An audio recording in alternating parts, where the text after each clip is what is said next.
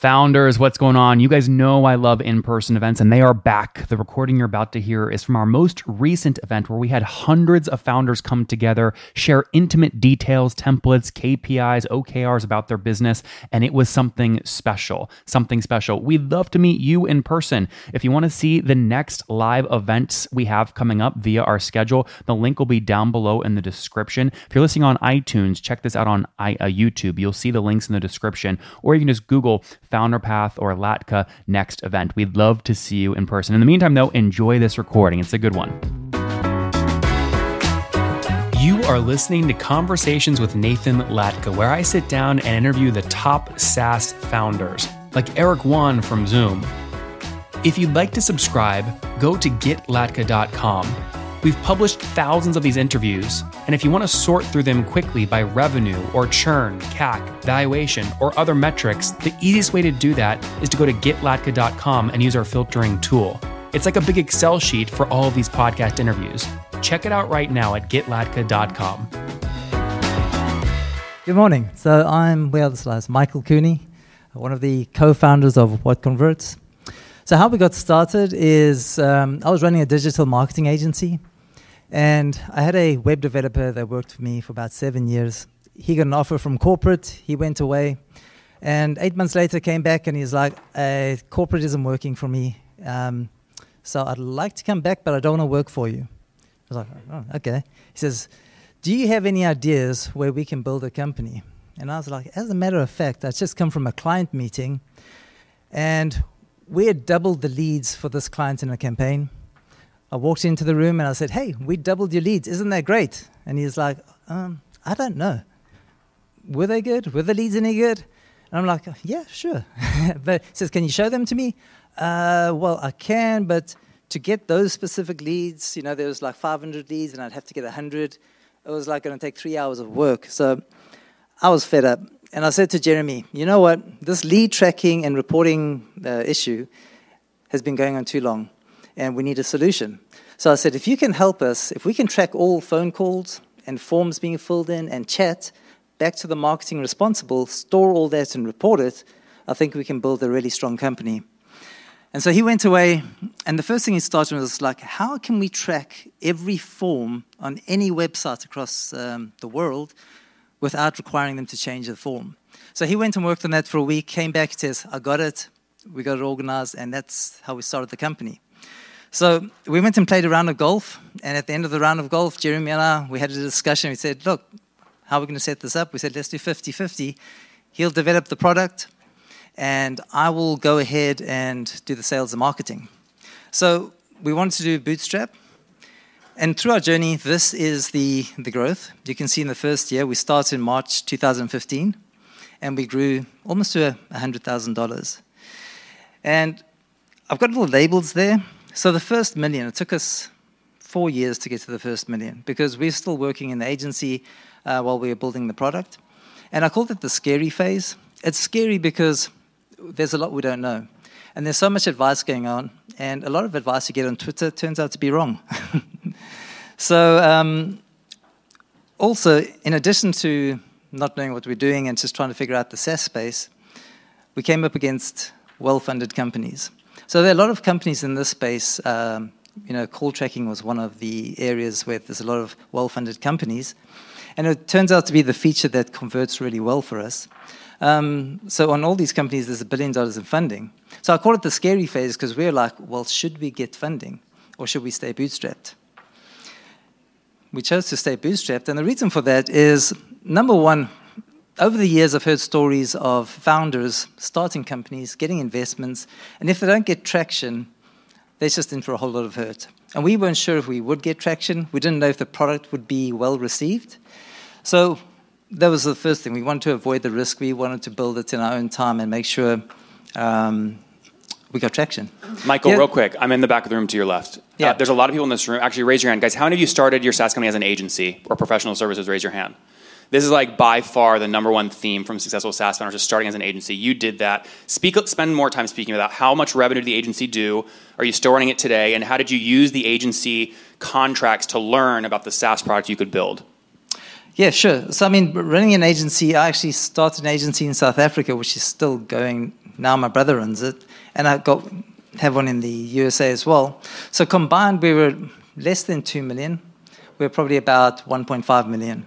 Um, the agency in the USA, I just still manage about a handful of clients, and I sort of dog food our What Converts product with them. And then the South African agency is still running.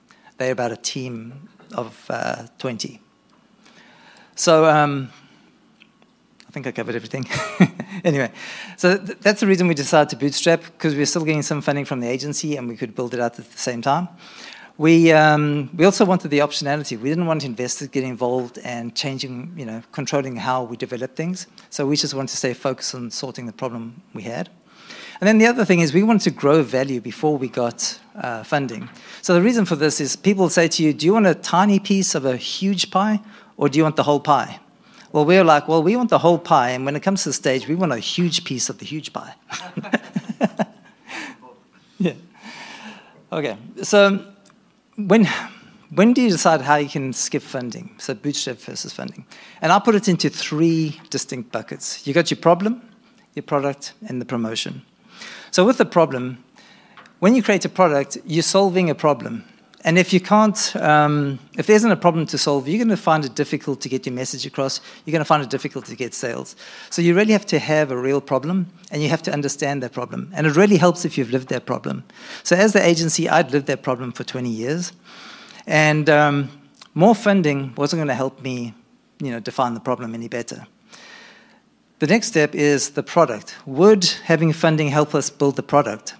Well, my arrangement with Jeremy was he was going to build the product, and we could have got more uh, developers on the thing. But what we found is we sort of lucked out. Jeremy had worked for me for seven years, so he understood the problem really well, and he had the development skills. So that focused development allowed us to create a product and innovate um, where we came across certain um, features. And we just felt that if we had other developers who didn't understand the full problem, we wouldn't have created as good a product. So it was a slow burn, like getting the product developed. But at the end of the day, we feel that we have a much better product, and you'll see as I, I speak that that product allows us to compete with well funded companies. The last one was promotion. This is one area where we do feel pressure from uh, well funded companies, and I'll show you an example of that in a bit. So let's dive into the problem. Um, so by living the problem, what this enabled us to do is not only develop a great product, but it's also enabled us to develop the messaging. When we are uh, talking messaging, we're talking to our target market. We know what they're feeling. We can position the product um, to solve the problem very, very nicely. So that's allowed us to grow 60% year on year since we started. Um, the other thing I've got here is avoid shiny objects. So once you start a product and you get customers, what you're going to find is everybody's got ideas. And you have agencies come to you and they say, sorry, I'm not very good at a mic. you'll have agencies come to you and say, hey, we need you to develop this feature, and if you do, you'll grow 10x. Um, and you get lots of these, lots of suggestions, and you have to have a framework on like how are you going to avoid these shiny objects. So we have we call this our hundred year test. Can I go back? Oh, no, there we go. Okay. We, we call it a 100 year test. And it's just a, a, a, simple framework where it's like your core value of your product. If you look 100 years ago, was it true or was it valuable? If you look 100 years in the future, do you still see it being valuable? So we took, for instance, call tracking. This is one of the, the main features we have. And we look back 100 years ago, was call tracking valuable? Well, it wasn't really anything, so no. Well, let's look 100 years in the future. Is call tracking going to be valuable? And I think call tracking is already becoming a commodity. Is it still going to be valuable? I doubt it. So call tracking isn't our core value. Then we look at, okay, well, marketing, was marketing valuable 100 years ago? Absolutely. Will marketing be valuable 100 years in the future? I believe so. And, and if it's not, Google's in a lot of trouble. So we see marketing uh, is our core value. And how we determine our values is we collect a lot of lead data and attribution and we use that to make better marketing decisions. So it's sitting under the umbrella of marketing. So our core values is surrounded by, or it's around our lead data and marketing attribution. So that's a 100 year test. Um, the next thing, So this is an interesting story. So Jeremy and I were playing golf again. Um, Jeremy's a golfer. I used to be a golfer. Now I'm a runner. I plan to go back to golf. But we were walking from the 9th to 10th hole, and I remember this meeting very clearly. And Jeremy turns to me, and he's a man of few words, and he says, Michael, we have to have the best customer support of any software company. And I'm like, yeah, sure. Yeah, it's important to have support. He says, no, you don't understand. He says, I absolutely hate it when I send in a support ticket, it takes 24 hours for them to respond, and then the response is not helpful. So we are going to have technically competent support people that respond like within 15 minutes. And I was like, settle down, Jeremy. okay. you know. So kudos to Jeremy. I mean, he's he's made sure that this happens. So in the early days, people um, sent in support tickets. He would respond within 15 minutes. And our support team is not really a support or a customer service team we call ourselves solution providers. So if somebody comes in with a problem, we understand what are you ultimately trying to achieve, and then we, we provide a solution. So when they walk away, they have a real solution. And this has enabled us to, be, um, to become a real growth lever, and it's become a um, competitive advantage. And if you go to G2 and you look at the reviews about what converts, most of them talk about our support. It really stands out. But they also talk about our, our product as well. So here's one example and um, just talking about how great the support is and how, how good it is. And we get this uh, feedback quite often. So that support has really been a great uh, lever. It's almost as good as having a super uh, product feature. So the product, having a better product, we believe um, has really helped. And in one area that has really helped is of companies that start with us, 70% um, they start with a free trial, they become customers. So we didn't think anything of this, but when I shared this uh, metric or this conversion metric with some people, they were astounded. Like, you mean of every trial that you get, 70% become customers? And we're like, uh, yeah. And they say, okay, that's incredible. But I think it comes back to that technical customer support and onboarding, as well as having a great product. So, what I mean by a better product or great product, you'll see this is our, our menu with our, our features, our feature set. And you'll see we have three buckets. We've got lead tracking, lead management, and lead reporting, which is analytics and insights. And so what we do is we use call tracking as a mousetrap. The reason we use call tracking as a mousetrap is it converts really well. It's the only lead type that requires a third party software to, to work. So we get people in for call tracking at a, a low fee, it's $30 a month. But once, when they, once they join us, we automatically track their forms as well, or we, we get their permission. So they join us for call tracking, and then all of a sudden they're getting all their leads tracked with all their marketing attribution, and then they're getting this great reporting as well. So it's just by having that great product, and it's obviously better than our competitors who are well funded, has allowed us to grow and compete, even though we're dealing with all these well-funded uh, competitors. Another benefit of having a better product than your competitors is you can use a land and expand strategy. So our land and expand strategy is around marketing agencies. We don't have a sales team, or we haven't had one. We, we plan on, we, are currently building one. But in the early days, it was pure software sales. We, um, we didn't have a sales team. So the idea was when an agency shows interest our focus was let's just get one client. Um, just try us out in a free trial. We're not asking you for money. We're just asking you to try and test us with one of your clients. So it's a very soft sell, and the hurdle's really low. It's, it's a free trial. Come on, give it a go. Um, and we even, you know, it takes time. There's friction in time, you know, getting somebody to try your product. So we said, look, it's going to take you five minutes, and we'll do the rest of it. So we show the benefits with one client. They clearly see that the product's a lot better, gives you a lot more than they expected. They came for call tracking and they get a whole lead tracking platform. And then they bring over all their um, clients. So this has enabled us to be very focused on targets that give us multiplication. So we don't have to have a huge sales team. Um, just the ones that come in, we just get a lot out of them. And this is how we measure it. So this is our um, land and expand chart. It's basically monthly revenue. Interesting thing on this chart, you see the little dip at around 60 months? That's COVID. so we're, we're going nicely. And what you'll see is there'll be stages that's like sort of linear growth, and then there's these bumps that just increase. So what happens here is we offer a usage-based pricing, and we have very low churn. So we continually add new customers, and that's the linear growth. But where you see sort of the exponential growth, that's existing customers using our product more and more. And we just found that the usage-based pricing really helps. So what we found is people start at $30 a month, but on average, they end up spending four to five times a month, with, with some of our customers spending uh, in many thousands per month. So, a bit of a surprise for you today, and many of you know this, but some of you don't. There is a cheat code as a software startup to getting your finances right. And that cheat code is called Pilot.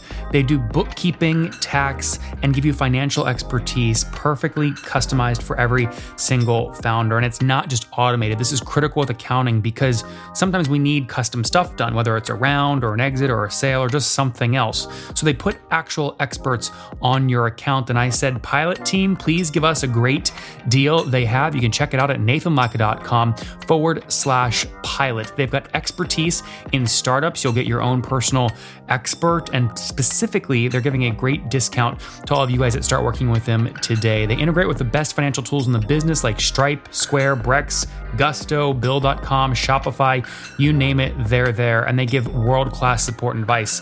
This is the kind of stuff that I use to get my monthly P&L, balance sheet, and cash flow statements done without hiring a full-time CFO on my team. I can get all this done for a fraction of the cost. Do it yourself at nathanlatka.com forward slash pilot. Start today.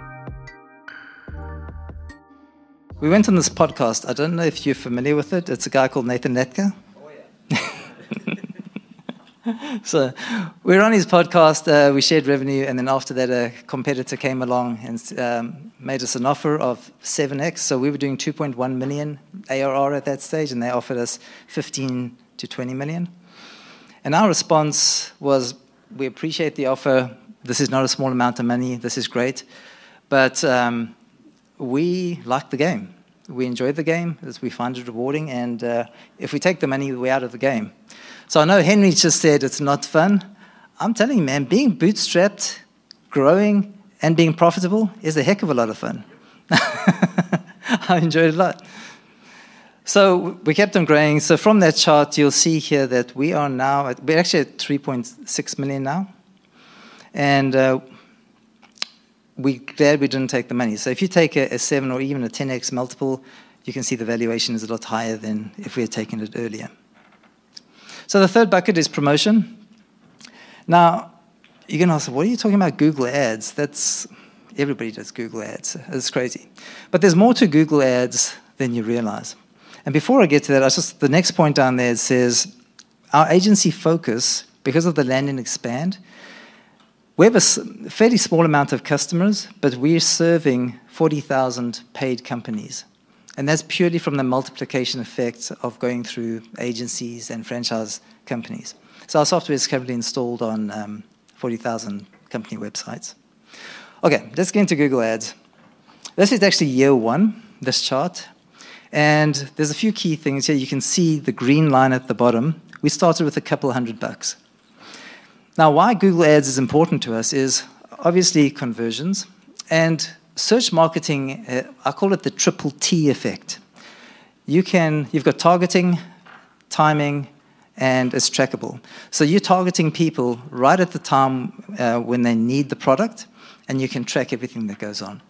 So what happens here is you dream up any keyword that you think will convert you put it into Google, you set a budget, you create the ads, anybody can do this themselves, and then you watch for the data.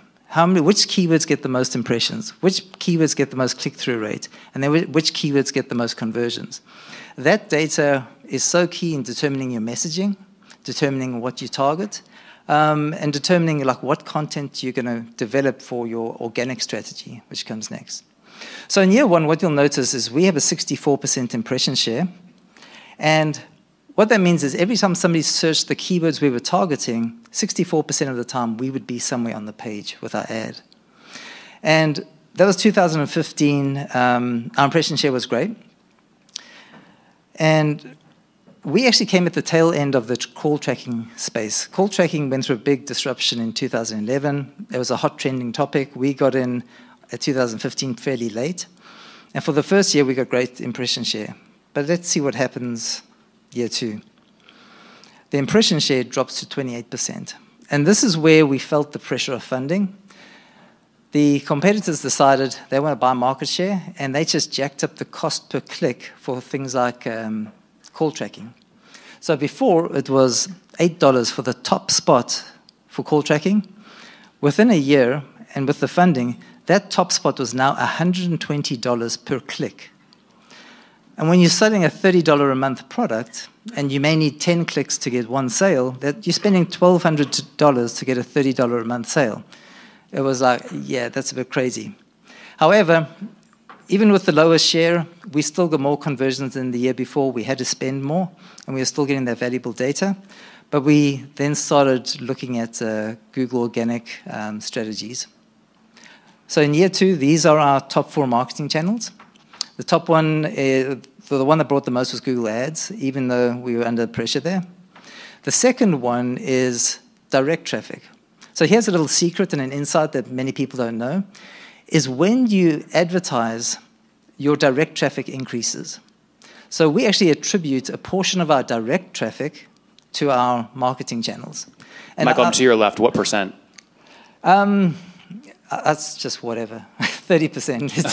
Wait, you just made that up? Come on. Yeah, no, I, I sort of, I just uh, what what I've seen is, and obviously I see the accounts of many different companies. For example, I've got uh, one company, it's a company called Air Skirts that use us they started marketing uh, with us, and they had a very small direct portion. They started doing Google ads, and that direct portion just increases pretty much the similar amount as they're putting into Google ads. They started with a budget of five grand a month. They ended with a budget of $35,000 a month. Um, and because with our software they can track it, it gave them the confidence. But what was interesting is as the Google ads increases, so does the direct traffic increases. So it's almost to, to give you an answer, Nathan's, it, it depends. I'm not publishing this podcast episode. Just kidding. That's great. No, what, is that because the secrets are too valuable? okay. The other thing you'll notice is the blue is uh, Google Organic. And um, what you find is insights from the keywords, you start building content around that. And because you know the, the problem, you can really provide uh, authority in the, the content pieces you create it starts developing uh, traffic. So, go sorry, real quick before we go on. Well, no one knows, and this was my fault because I edited your slides on the last slide. What is the y-axis here? The y-axis is the number of signups. Uh, free or paid? Uh, paid. Well, Got it's, it. it's a free trial, and then seventy percent of those become customers. Okay. There you go. Okay. So last year, this, this, little label says 2022. This is actually a chart from 2021. These are our marketing channels that drove our signups. So you see Google Organics now in the first spot. And Google Organic is really important. What you'll find is in the, in the first year, Google Ads is great. You can pay to play.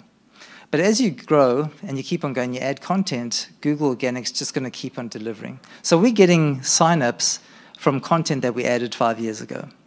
And the key thing, why I think it's a hedge against well funded companies, is you can really focus on the top keywords that deliver uh, a lot of value. And even if your competitor does a similar amount of thing, there's 10 spots in organic. So if you get, you know, second or third or fourth spot and they get the, the one or two, you're still getting it, you know, more than enough to compete with them. So I really recommend, you know, content marketing, Google Organic, using your your authority in the space to great, create great content. Another secret that um, well-funded companies may be able to create a thousand pages of content. What ends up happening is a very small percentage of those pages actually generate the most of the value. So if you can find out what pages generate the most value, you can be very effective. So next goals. Um, when we started the company, our goal was to get to 2 million ARR. We thought as two founders, it was going to be terrific. And um, we got there in about, uh, I think, six years. And the interesting thing is, once we got to 2 million, we thought, you know, we would have made it by then. We got to 2 million, and Jeremy and I went for a round of golf.